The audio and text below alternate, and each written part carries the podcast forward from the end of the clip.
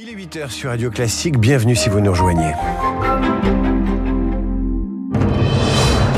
7h, 9h, la matinale de Radio Classique avec David Abiker. Et le journal vous est présenté par Virginie Fulpin. Gabriel Attal n'a pas encore de gouvernement, mais déjà des piles de dossiers. Le DPE est-il fiable? Le diagnostic de performance énergétique, c'est le sésame pour qui veut vendre ou acheter un bien immobilier, et pourtant il y a des ratés. Et puis l'Équateur en état de guerre avec les gangs liés au narcotrafic qui sèment la terreur. Et puis Radio Classique est de plus en plus écouté par nos auditeurs. Selon les derniers chiffres médiamétriques, je vous dirai un mot à la fin de ce journal. Les discussions continuent pour former le nouveau gouvernement. Oui, Gabriel Attal a encore passé la soirée à l'Elysée hier pour s'entretenir avec Emmanuel Macron sur la formation de son équipe. Le Premier ministre n'a pas encore de gouvernement, mais il a déjà des dossiers sur son bureau. On va s'intéresser aux dossiers économiques et financiers. Augustin Lefebvre, euh, Gabriel Attal va devoir la jouer serrée. Oui, déjà parce que le nouveau Premier ministre devra atteindre le plein emploi, l'objectif du président pour son second mandat, alors que le taux de chômage a légèrement augmenté au troisième trimestre de l'année dernière à 7, 4%, il faut le faire baisser d'environ 2%. Pour cela, eh, syndicats et patronats ont commencé à négocier le mois dernier sur l'emploi des seniors. Eh, l'éventuel accord doit être transposé dans la loi, mais c'était un engagement du précédent gouvernement. Ensuite, parce que l'ancien ministre des Comptes publics va devoir trouver 12 milliards d'économies euh, pour le budget 2025. Eh, son ex-supérieur à Bercy, le ministre de l'économie, Bruno Le Maire, l'a redit lors de ses vœux lundi. En matière de finances publiques, le plus dur est devant nous afin de respecter les règles budgétaires euh, Gabriel Attal devra enfin et en même temps appliquer une autre promesse présidentielle, celle de la baisse d'impôts de 2 milliards d'euros pour les classes moyennes, euh, des classes moyennes au cœur de son discours de prise de fonction mardi. Il va désormais falloir passer des mots à l'action. Merci Augustin pour ces dossiers économiques. Gabriel Attal est bien épaulé. On connaît déjà son directeur de cabinet, Emmanuel Moulin, un énarque passé par le ministère des Finances aux côtés de Christine Lagarde, directeur de cabinet de Bruno Le Maire en 2017, toujours à Bercy, et directeur du Trésor. Un maire devant la justice ce matin, Stéphane Villemotte est le maire d'Aumont dans le Nord et son tort, c'est d'avoir refusé de marier le directeur du mosquée parce qu'il était soupçonné de radicalisation. L'homme a depuis été expulsé vers l'Algérie, ce qui ne l'a pas empêché de porter plainte au civil pour atteinte à la liberté individuelle. Stéphane Villemotte, lui, est sur le banc des accusés et il assume totalement. Moi, je n'ai aucun regret. Euh, marier quelqu'un, c'est une obligation pour un maire.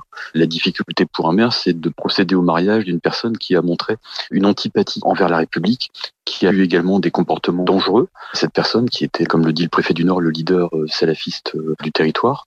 Au regard de cette situation, je ne me voyais pas faire autrement. J'en réponds aujourd'hui devant la justice avec des infractions qui peuvent conduire à 5 ans de prison, voire même l'inéligibilité.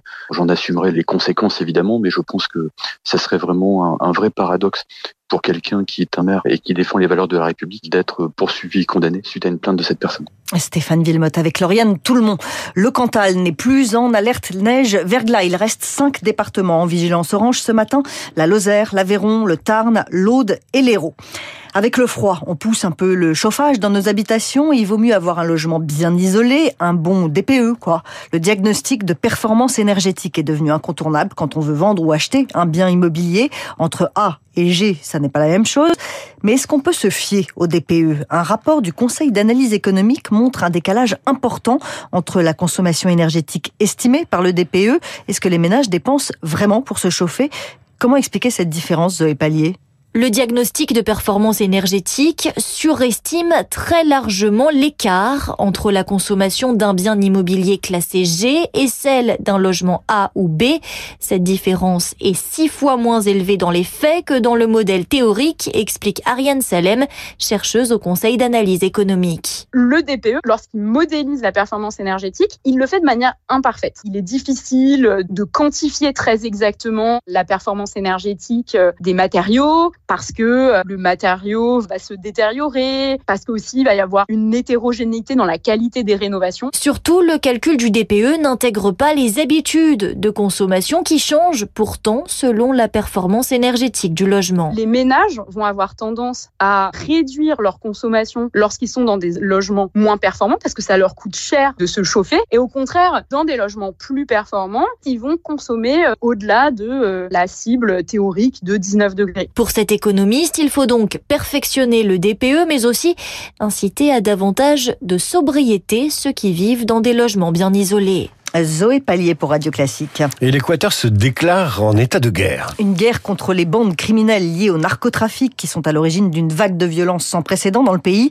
Comment l'Équateur a basculé Il y a dix ans, c'était le pays le plus sûr d'Amérique latine. Il est aujourd'hui le plus dangereux. Ce qui a déclenché cette vague de violence, c'est l'évasion d'Adolfo Macias de prison, un chef de gang surnommé Fito que va nous présenter euh, Bertrand Monet, spécialiste de l'économie criminelle. Fito, euh, c'était le chef d'un des principaux clans narco-équatoriens. C'est à ce titre, en fait, qu'il a été arrêté parce qu'il a commandité euh, l'assassinat de plusieurs personnalités, dont des personnalités politiques de premier rang, dont l'un des candidats hein, à la dernière élection euh, présidentielle. Donc, c'est donner ses ordres et continuer à commander son organisation depuis sa prison. Donc, c'est vraiment quelqu'un qui a une véritable emprise sur la scène criminelle équatorienne. Son évasion est très inquiétante parce que le risque, c'est qu'il soit encore plus puissant et actif une fois Bertrand Monet avec Marc Tédé. La France recommande à ses ressortissants d'éviter de se rendre en ce moment en Équateur. Israël se rend-il coupable de génocide à Gaza? C'est l'Afrique du Sud qui accuse en déposant une requête contre Israël devant la Cour internationale de justice. L'audience ouvre ce matin à La Haye pour deux jours. Le gouvernement israélien se défend de toute violation du droit international alors que l'armée israélienne bombarde massivement le sud de la bande de Gaza ce matin. Puisque Paris 2024 approche, je vais vous donner la formule de l'esprit olympique. Des champions et des anonymes côte à côte. C'est ce qui se passe pour le parcours de la flamme olympique. Et on connaît les premiers porteurs de cette flamme.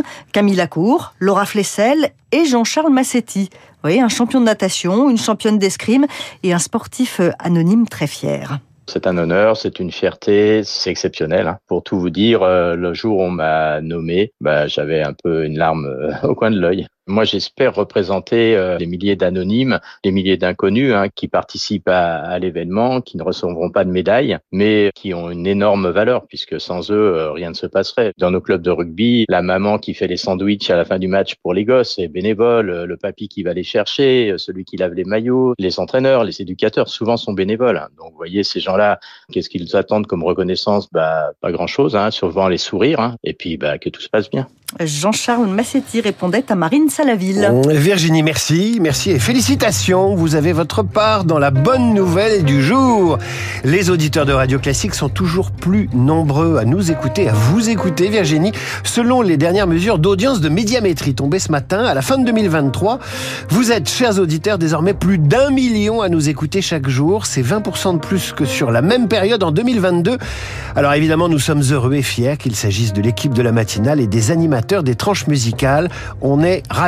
Champagne. À demain, Virginie. Vous pouvez quitter le studio avec le sentiment du devoir accompli. Après le journal, donc, l'éditorial de Guillaume Tabar à suivre. Et puis l'invité de la matinale euh, ce matin, c'est l'administrateur du Collège de France, Thomas Romer, qui sera notre invité à 8h15.